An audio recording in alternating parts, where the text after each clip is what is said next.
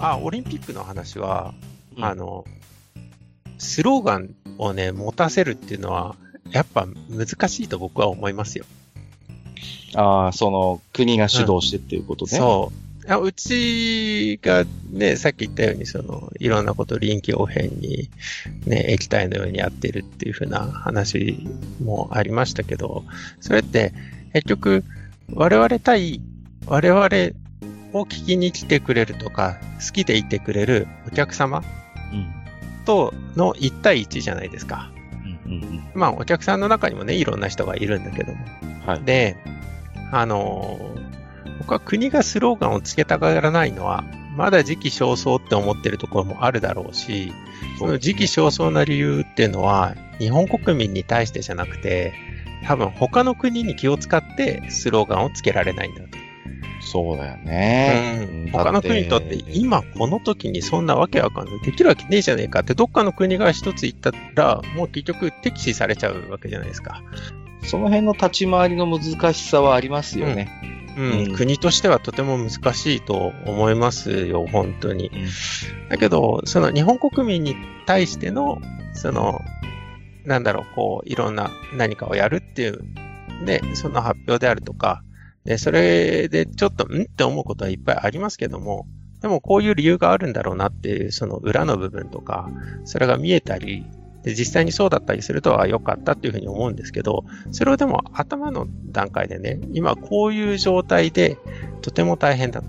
で、しかも、例えば、うんと、そのお金をなかなか使えないとか、外に出せないとか、で、うん。その理由っていうのが結局人手不足だとか、そういうところがあったりするわけじゃないですか。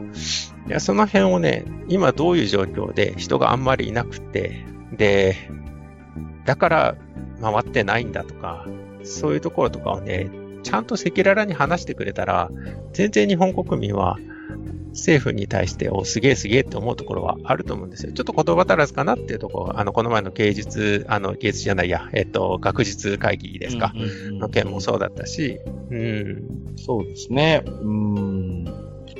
なん、なんでしょうね。対外的に弱みを見見せられないっていうところもあるんだろうし、うん、まあ、あんまりこう、なんていうんですか、こう、下手をすると混乱させかねないような話って、やっぱりどうしても慎重にならざるを得ないんだろうなとも思うんですよね。うん、うん、うん、うん、うん。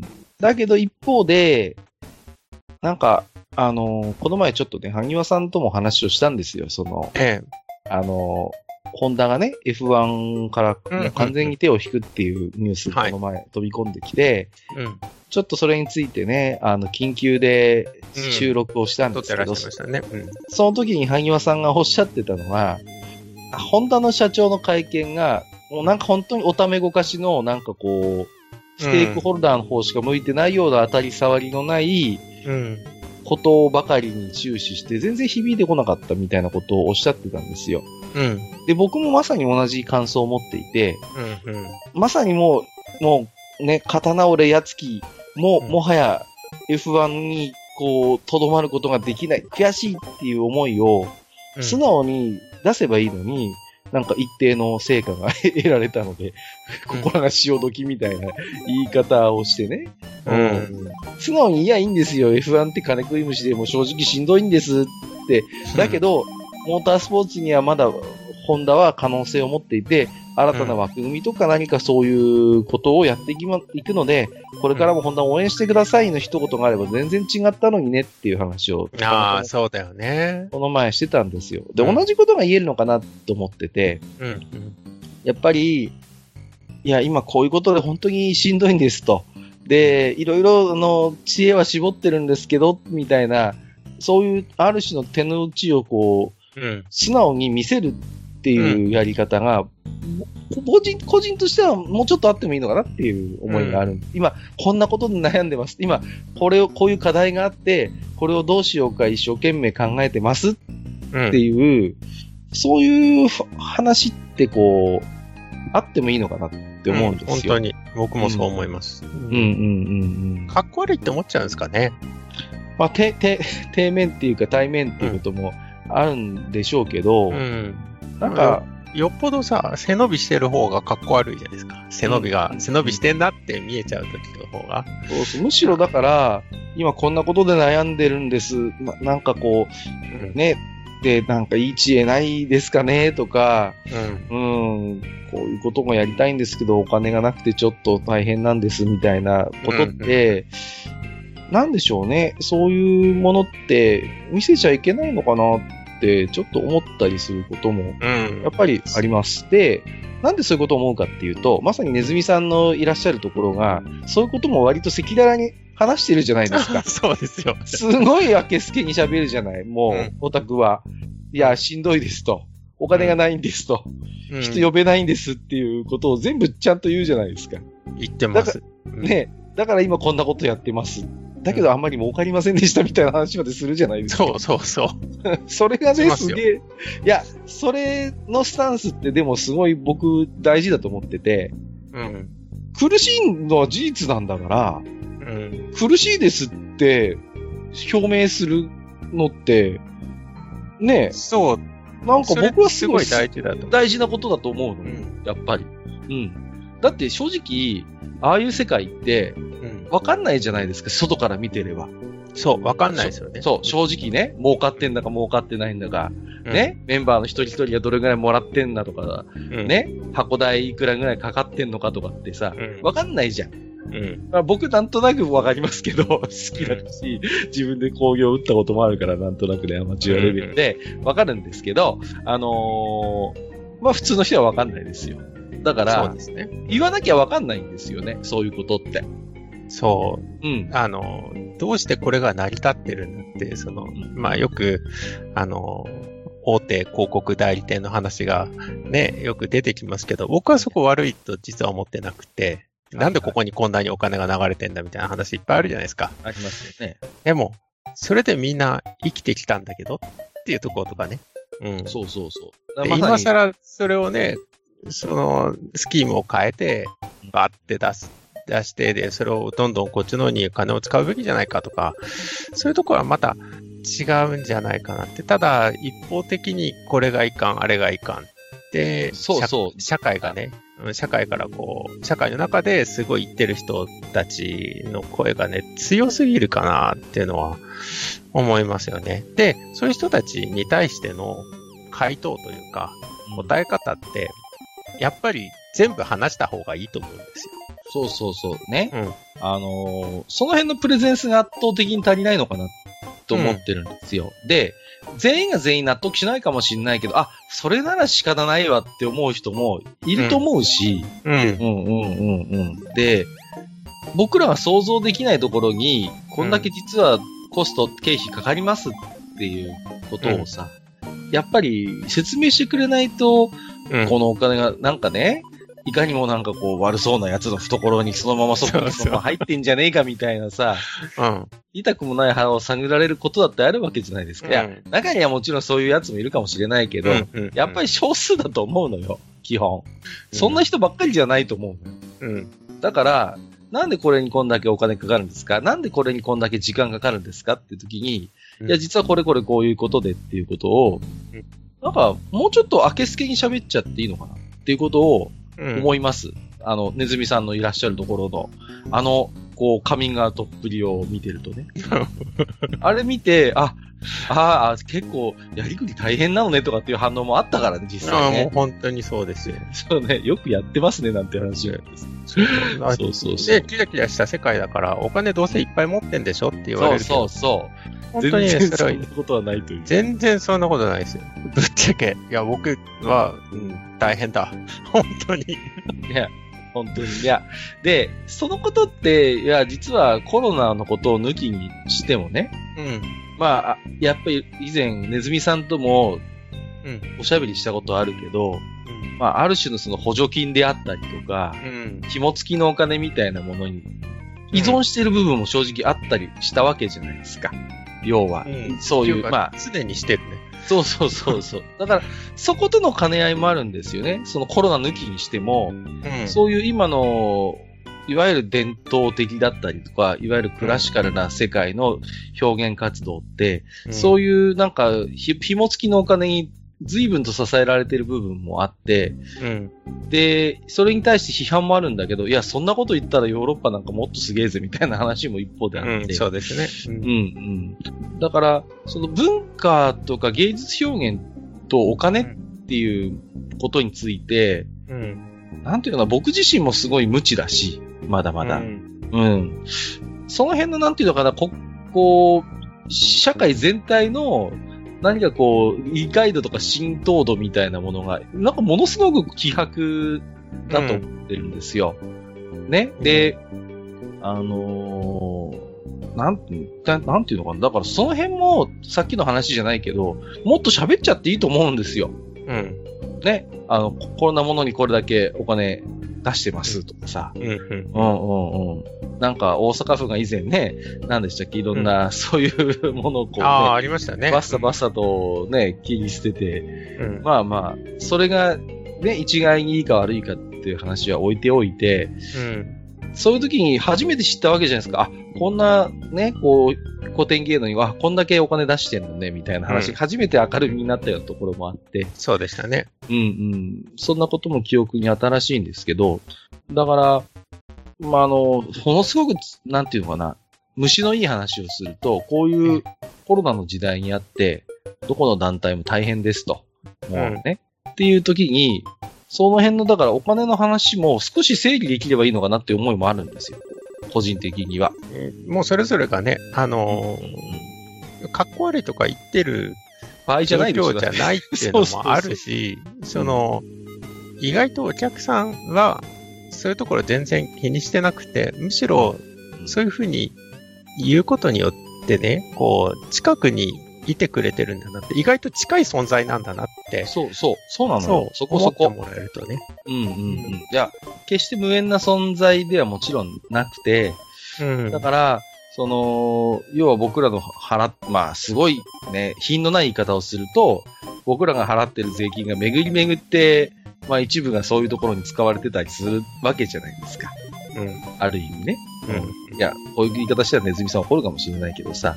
でも、逆に言うと、あのーそういう人たちの支え合いによってある種維持できている部分があって、うん。そういうね、やっぱり表現活動っていうのはさ、うん。それがやっぱり、イコールその文化の豊かさであったり、社会の成熟度うん。だと僕は思ってるんですよ。うん。うん。うんうん、そういうものがやっぱ維持できている、うんうん世界。で、そのことにもっと僕、一人一人が自覚的であっていいと思うんです。うん。うんうんうん。で、さらに言うなら、誇らしく思っていいと思うの。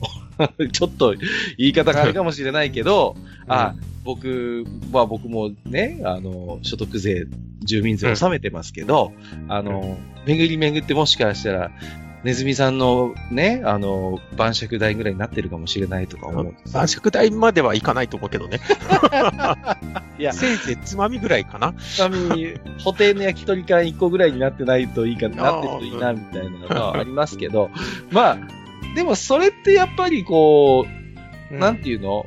いや、それを面白くないっていう人もいるかもしれないけど、僕はそういうことってなんか、社会の成熟度、ゆ豊かさみたいなものに、なんかすごいこう、繋がってるような気がしてね。うん、だから、こういう、もうコロナの時代にあって、本当にネズミさんのところはもうバンバンバンバン、もう手の内をさら、さらけ出してですよ。もう。うん。で、まあ、で、いろんな新しい取り組みをまさにリリキッドな状態でやってらっしゃるわけだけども、ううん。なんか、それで初めて知った人もいると思うの。そああ、そういうお客さんは結構多いみたいですの、うよ。ん、だと思いますよ。うん、うん。あ、そういう事情で、だから今こうやって頑張ってるんですね、っていうね。うん。そうそうそう。あ、維持していくのにそういう苦労があるんですね、っていうことを初めて知った人っていっぱいいると思うんですよ。うん。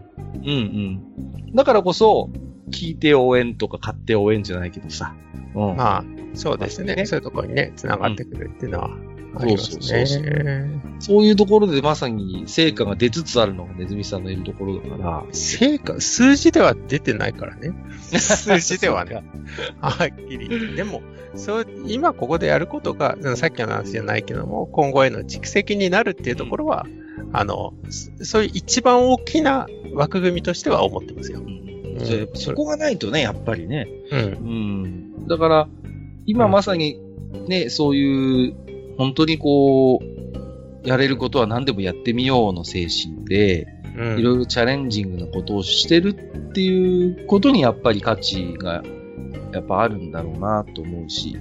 う。うん。ん。なかなかね、すいませんね、今日は奥歯に物が挟まったような言い方ばっかりしてますけど、ちょっとね、具体的に話ができないからね、どうしても。できないのはちょっと辛いですけど、あと、これ多分聞くとね、まるで僕がそうやって頑張って、一人で頑張ってるみたいに聞こえるあけどはいはいはい。全然そういうのじゃなくて、あの、うちの団体のそのトップの考え方とか、その実務のトップの考え方っていうのがすごい先進的で、で僕は、あの、そう、その自粛期間で、じゃあずっと家に行ってうだうだしてたかっていうと、そういうわけじゃなくて、その間でも何回もいろんな人と電話して、でその度に、あの、話を聞かされて、割と爽快感をね、得てたんですよ。僕自身爽。快感。うん。あ、すげえ面白いこと言う上司だなっていうところ。すごいな、この人って改めて考えるとか。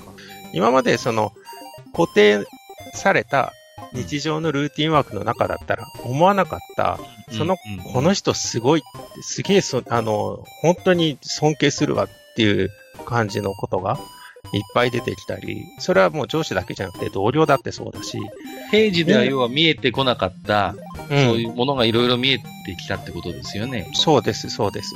あの、辛いっていうのはね、お互いにあって、で、ふとした時に、まあ正直しんどいよね、みたいな感じの時もあるんだけど、もだけど、なんか、それよりもね、うん、そういうところがいっぱい出てきたから、僕は今のところにいいられてよかったな、うんであなるほどね。思うし、だからそれに影響されて自分自身でも企画出したりとか、はいはい。で、あの、スポンサー取ってきたりとか、うん、やったりは、前よりは活動してますね。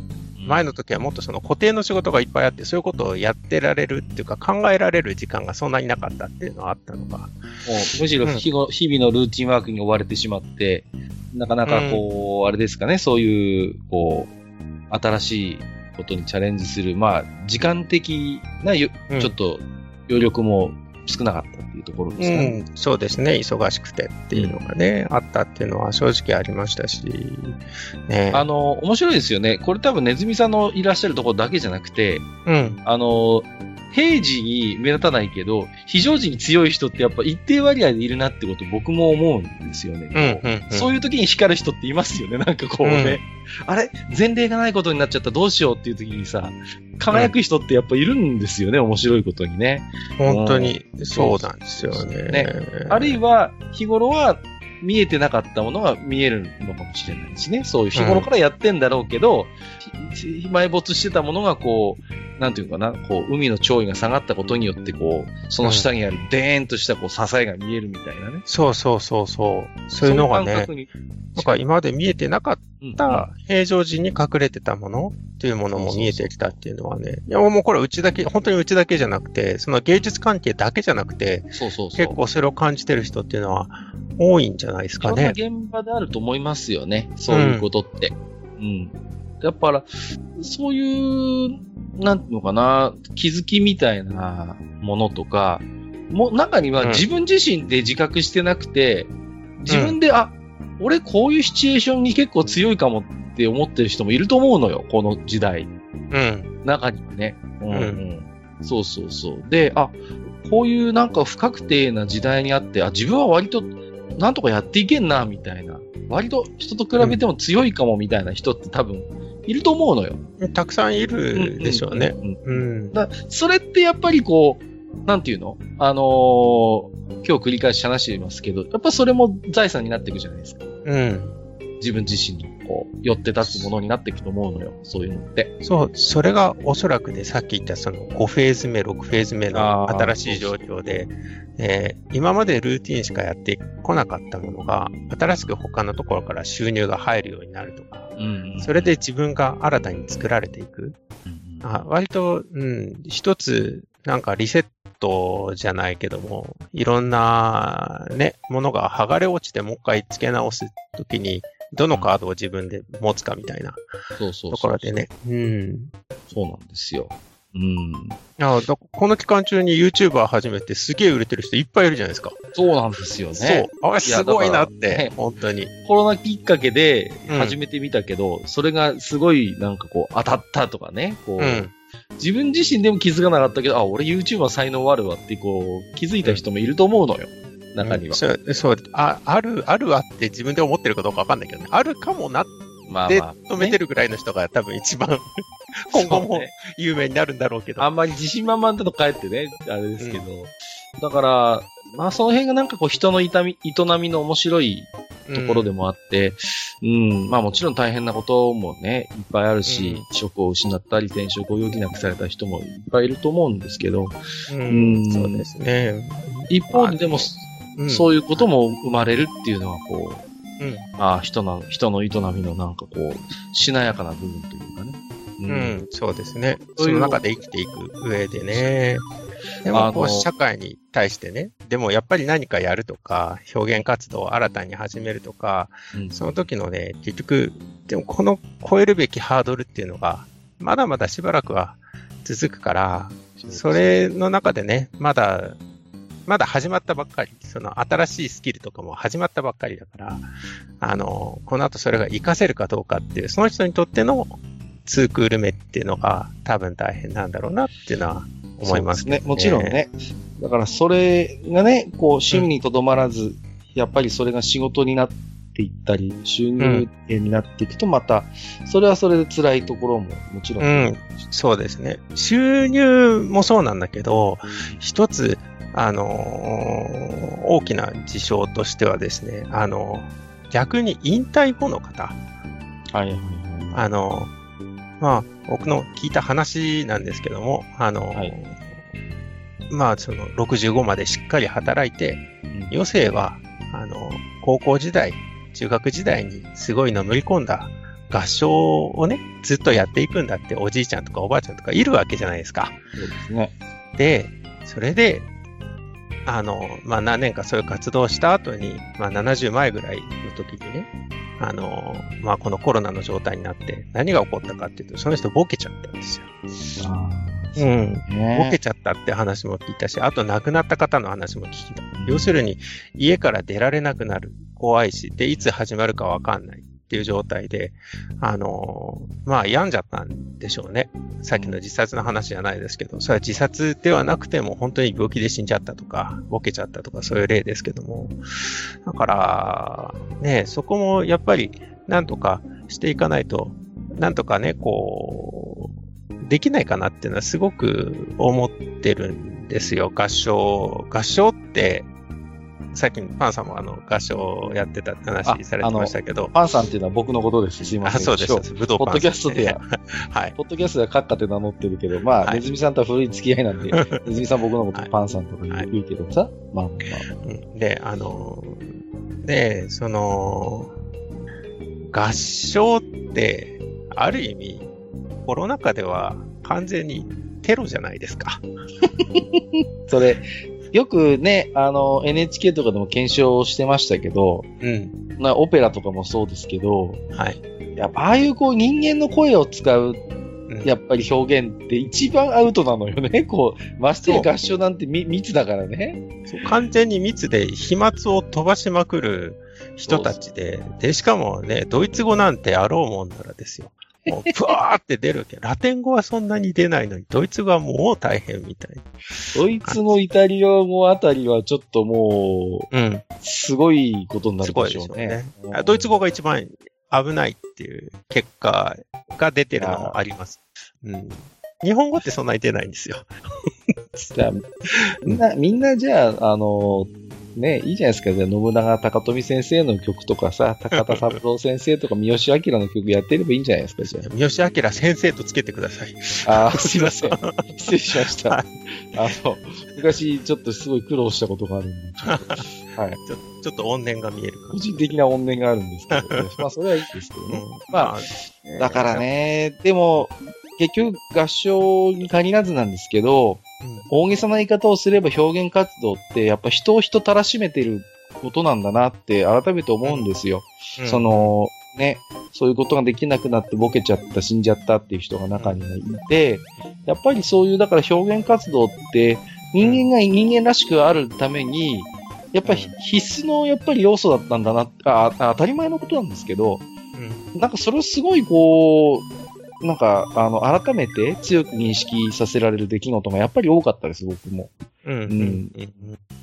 で、僕の仕事は、あのね、あんまり大きな声じゃ言えないんですけど、すごい今経験が良くなってて、うん。仕事がいっぱい、そう。すごい仕事がいっぱいあるんです。うん。で、まあ、みんなすることがなくなると、やっぱエロは強いんだなってことを思うんですけど、こう、うん。ね？いや、あの、ぼ僕らのアダルトゲームの世界だけじゃなくて、すごい今、あの、そういうエッジ系のメディアがすごい、なんか、儲かってるみたいで、ああ、そうなんですね。そうそうそう。僕も自分の、ね、入ってる、チームで入ってるゲームが、ファンザとかにもあるんですけど、はい。ファンザの営業の人とお話しするときがあるんですけど、ええ。いや、大きな声じゃ言えないんですけど、すごいっすよ、みたいなこと言うんですよ。はい。やばいっす、みたいな。おう特殊ですよね、完全に。特殊なんですって、やっぱり。うん、だから、なんていうのね、あれなんですけど、うーんと、まあでもそれ偶然ですよね、完全に。コロナがなかったらそうなってなくて。多分そうそうそう、そうなのよ。だうし、んその時にそういうふうに立ち回るメディアだったっていう。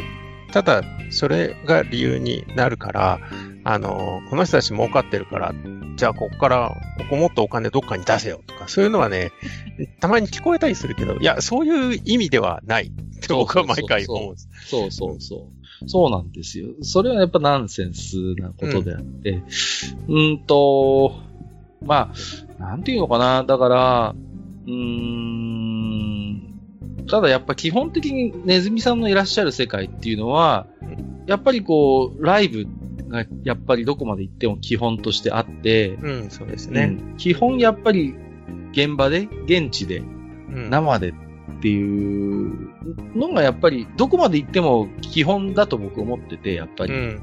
いや、いくらオンラインがありますとか、ねうん。いや、もちろんありますけど、うん。やっぱでも寄って立つのは最終的にはやっぱりね、うんきちんとお客さんを集めてやっぱりやっそていくっていうことがベースにあるからね。う。うん。だから、あの、これからも多分いろいろ悩みながらやっていくと思うんです。いろんな多分問題もこれから出てくるでしょうし、うんまさにその、アフターコロナの時代にあっても、今まで通りの工業が打てるかって言ったら多分100%無理だと思うんです、それって。やっぱり。そうですね。しばらくはね。うんうんうん。だから、じゃあそういう時代にあって、なんとかそう持続可能な活動をどうやってやっていくのかっていうことは、まあ多分これからも模索していくんだと思うし、まあある種僕はやっぱりネズミさんのいるところは、それの一つ先行しているところだと思うんで、うん。それを見て他のところがね、あ、ああいうことやってなんかうまくいったらしいとか、そういうのを見て、まあ逆に他のところもそうやって継続可能な活動できるんだったらね、それはそれで僕は喜ばしいことなのかなと思いますけどね。うん。まあ、スタンダードが今ないから、どこよりも先に出したら、それがスタンダードになっていくっていうのはありますね。いや、でも皮肉な話で、そういう、うんなんかいろんな、こう、ままならない中で、苦肉の策でいろんなことを打ち出して、逆にすごい知名度上がったじゃないですか、ネズミさんのところは。まあ、それはそうですけどね。まあまあうん、ね。いや、それがじゃあ、経営的なメリットに直結してるかって言ったら多分、そうではないとは思うんですけど、苦しい事情としては。うんただ、ああ、お客さん増えましたね。あー、じゃあ、うんやっぱりそれは何よりのことで。うん。うんお客さんが増えたことがお金につながってるかって言ったらそういうわけじゃないんだけど、まだ。まだけどねあの、あ、でも一つね、嬉しいなと思ったのはう、んうん。オンラインでライブとかで配信するじゃないですか。うん。いや、今のライブ配信って音がやっぱりすごくいいんですよ。ああ、なるほどね。で、音がいいからみんなすごいのめり込んで聞いてくれるし、はいで好きになってくれるわけですよ、それで。うんうん、でじゃあその後に、このアフターコロナの時に、実際に来てもらった時に、うんあの、生が本当にすごいって、さらに一つ上になるわけじゃないですか。そうなんですよ。うん。だからね、ぜひね、皆さんには、本当にアフターコロナの時に、もう安全になって、それぞれの不安とかがね、なくなった後に、ぜひ一回、あの、オンラインじゃなくて、聞きに来てもらえたら、多分それはそれで違う経験になる。今まで見たことのない。絶対いい経験になるから、ぜひ、ね、ですよね。その、マエストロの鼻息とかね。ああの、そういうところじゃないからね、僕が言いたいのは。あそうあ、いいうわけじゃなくて。やいや今の話もちょっと冗談だって、デジタルだと、こう、一番上と一番下の音っていうのは聞こえないわけじゃないですか、実際には。ちょんってるかああ、じゃなくて、そのデジタルのマイクを通してだと、人間の耳には認識してないんだけども、実際にはある音域の音っていうのが、デジタルゆえにそれが伝わらないのが、あの、実際に生で聞きに行った時には肌で感じることができるわけですよ。まさにビリビリ来る感覚ですそう。あれをね、ぜひ経験してほしいんです。うん。だから、そういうところでね、ぜひ、また生に来てほしいなっていうのは、そうですね。やっぱりあの、個人的に思うのはやっぱりね、こう、ライブで聞いてても、一番こう、まあ、どんなにね、こう、今、ね、その技術が発達しても、やっぱりね、あの、パウゼの感覚がやっぱり僕は違うなと思ってるんですよね、その、うん、うん、うん。うん、あ、あの、間の、間のことです。その間の、その残響とか、そういう、はいなんだで笑うの。いや難しい言葉使わない。ああ、ごめんごめん。はいそうそうそう。だから、そういう部分ってやっぱりこう、まさにさっきのビリビリもそうだけど、その、うんまああの、間とか残響みたいな部分って、やうんっぱり全然違うんで、だから、今まさにね、こう間口が今こう広がって、まあ、いろんな人が興味持っている状態だと思うんですけど、ぜひ、だからそれがね、今度はじゃあぜひ、劇場でお会いしましょうになればすごい幸せなのかなっていう。そうですね。お互いにとってね。うんうん。実際にううちはもう、あれですかね、もう、あの、人数制限は、ホールが OK って言えば、もう、人数制限は完全に解除して、うんうん。だからもう半分そういう世界にん足を踏み入れつつあるわけですよね。そういう意味で。そうです、そうです。だから、今度は、その、科学的にそれが OK だから、あのーできるようになったわけだけども、それに対しての不安っていうかね、だから社会的な安全性の面でね、みんながの不安がどんどん取れていってくれたらいいなっていうのは、すごく思うけど、でもやっぱり合唱は最後だな難しいよね。本当に。いや、なんとかしてできないかなっていうのはずっと思ってるけど、あのー、芸術の中で唯一なんじゃないですか？死者が出てるのが。うんそうかもしれないね。実際にね。そまあ、クラスターがそういうサークルで発生してしまってっていうこともあったしね、実際にね。うんあそれは結構大きくって、死者が出るか否かっていうのはすごく大きくて、なんか出ちゃってるから怖いっていうのはとてもよくわかるし、で、日本の合唱文化って、プロのところ以外っていうのは、さっきのその余生の話じゃないですけど、うん割と年齢層が高いんですよね。そうなのよね。そううんそうそうそう。で、それが、あの、もう1年に1回12月に大工をどこどこのホールで歌うのが私のライフワークなんですっていう人が世の中にいっぱいいるわけですよ。それが、それが楽しみでね、こう、そねえ、あのーよぼよぼのおじいちゃんでこの人大丈夫かなと思ったけそど、第四楽章のてででででででででででって始まったら急になんか目覚めてこう立ち上がってるそう、バタンってすげえかっこよく立ってですよ。で、しかもいい歌歌うんだ、そういうおじいちゃんが。そう。すっくとだってさ、うん。第三楽章までなんか置物みたいになってたおじいちゃんが急にこう、魂入る瞬間があったの。ああるんですよね。すげえなって、僕も旗で見てて、うんすごいなって思うんですけど、だから、ね、本当はね、ああいう世界も早く正常化してほしいなという思いもありつつ、うん難しい。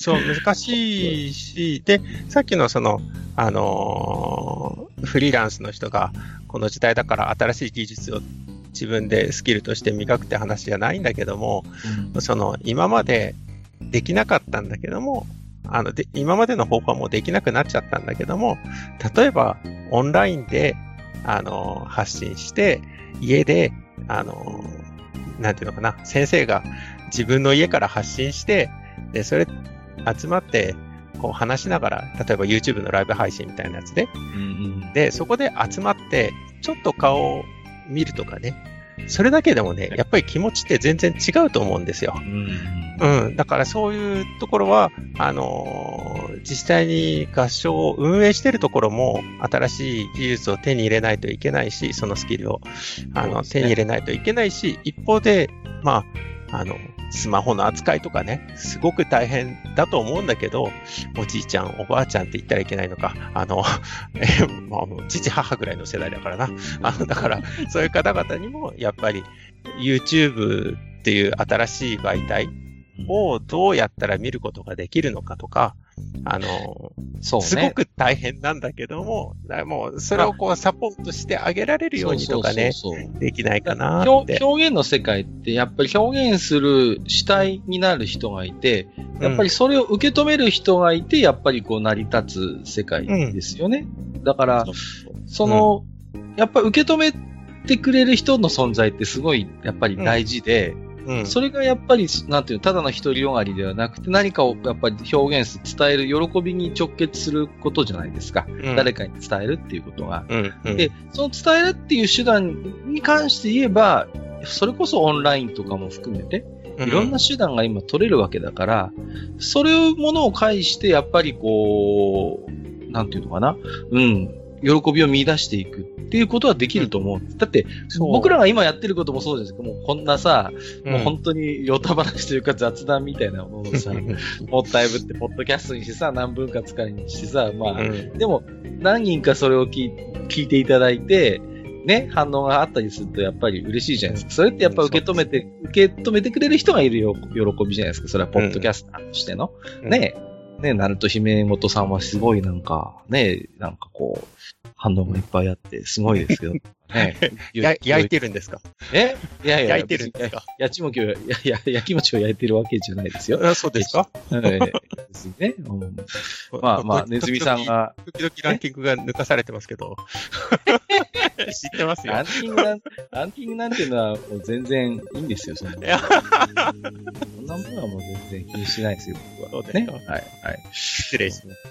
負け惜しみみたいに聞こえますけど。あの、まあね、ちょっといろんな、ちょっとつらつらとお話をさせてもらいましたけど、うん、まあ、やっぱりね、いろんな世界でまさにこの、ウィズコロナの現場で頑張ってる人っていると思うんですけど、まあ僕の中で一番、こう、身近でね、話を聞きたかったのがやっぱりネズミさんだったんで、はい。どんな気持ちなのかなとか、そう、どういう思いで今仕事してるのかなっていうことを今日いろいろね、うんあの、お聞かせいただいて、まあ、ありがたかったんですけれども、あその実際にやってることとか全然喋れなくて、ちょっと、ね、ちょっとなかなかね。聞いてる方はちょっとね、あのー、閣下そうような感もあるかなとは思うんですけどね。まあ、閣下が話してるだけに、あ、今のところはカットしておきますけど、はい。カットしないでくださいね。そのまま、そのまま、ああの、生が大切ですからね。うまいな。そういうと、そういうところも見せていくっていうね。そまさにだから今日のネズミさんの精神ですよね。だからそういうところもすべて、こう、ねオープンマインドで、こう、出していくというそうことで。ですね。ははいい。。ちゃんと正常に喋れるように、今日はシラフですしね。素晴らしい。はい。今日は一滴も飲んでないですよ。あら、ありがとうございます。珍しいですね。それ、お礼言われるんだ。いつも大体ヘベレケじゃないですか。うちといやいやいやかマッチ、マッチに出ていただいたとき。えままあね、えー、そんな感じですかね。なんはいかあと、お話足りないことはあります？この辺のテーマ。大丈夫ですか？あ、うん、大丈夫ですが、まあ、お、おさらい的に言えばね、まあ、なんでしょう、結局、さっきから言ってる科学的な安全性と社会的な安全性と、それがね、二つうまくいったときにね、あの、新しい時代が来るというか、勝利宣言とかが来るんじゃないかなっていうふうに、そちょうどそのくらいのタイミングで勝利宣言が出るんだろうし、まあ、その時に備えてですね、あの自粛期間中ずっと自粛してたかっていうと、そういうわけじゃなくて、自粛明けたら何やるって考えてたし、自粛する直前も、自粛するっていう風になったら、どういう風に生きていくかっていうのを考えてたし、やっぱそういうところがね、あの、先を先を見て頑張っていくっていうことが、ん。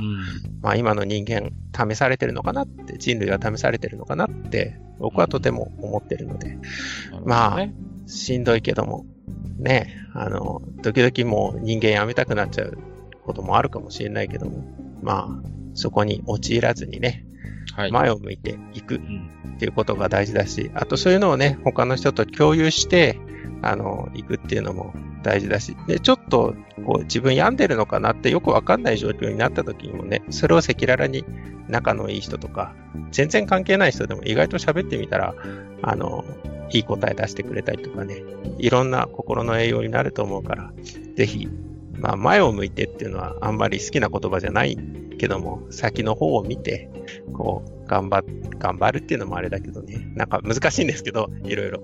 うん。今ね、ネズミさんがおっしゃってたことで、ええこのね、コロナが落ち着いたら、こんな面白いことをしよう、あんな面白いことをしようって思って、準備してる人っていっぱいいると思うんです。その、でしょうね。うんどの世界にも、どの世界にも僕いると思うんだ、それは。うん。芸術表現に限らず、小売りであったり、サービスであったり、うん。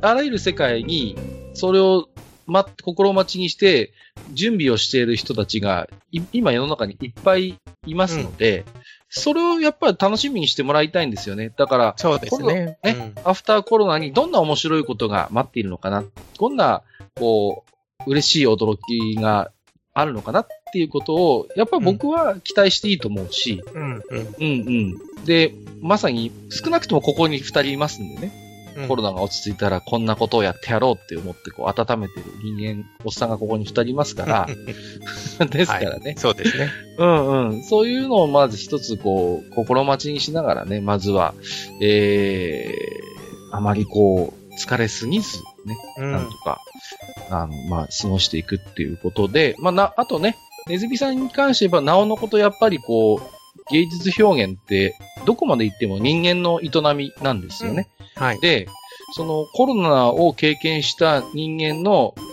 また営みっていうのは、また僕は違った色を帯びてくるように思うし、うん。あの、それがまたこう、言い方悪いかもしれないけど、また楽しみであったりもするわけです。そういうものを克服した人間の、じゃあ、芸術ってどういう色を帯びていくんだろうっていうことも、個人的にはすごいうん楽しみにしているので、まあ、あのーそういうところも含めてね、まあ、ちょっとまだまだ世の中面白いこといっぱいあるぜというところが、今日のね、はい。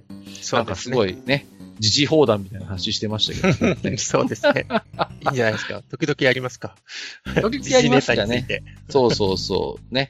ということで、今日はですね、久しぶりになりますけども、えー、えー、もともとは愚者の宮殿のサブパーソナリティの 焼いてんのか。さっきですね。いやいやいや、気持ちは言ってないですよ。はい。えー、ね。実は愚者の宮殿のね、あの、最初のゲストでもあるんですよね。ネズそうです。どこでもそうですよ。もう本当に。そうなんですよね。最初のゲストとしてちょうどいい人なんでしょ？ちょうどいい人でしたよ。ちょうど、ちょうどいい。実験するにはちょうどいい。そうや、実験だなんて思ってないとんでもないです。そんなそうですか？うん。武者の宮殿始めた時から僕は、これは100回、200回続いていくコンテンツだと確信を持ってやってましたから。なるほど。はい。は いそんなね。で最近出てないってことはもう、もう用済みぐらいになってそんなことないですよ。いやいや、声をかけるタイミングを見計らってただけです。はい。そんなネズミさんをお迎えいたしまして、まあ最近のネズミさんのお仕事のことから、まあちょっとね、途中いろいろ脱線もしましたけれども、えーそんなコロナ時代の、まあ、えー芸術表現のあり方、その他もろもろお話をさせていただきました。えー本日はネズミさんありがとうございました。ありがとうございました。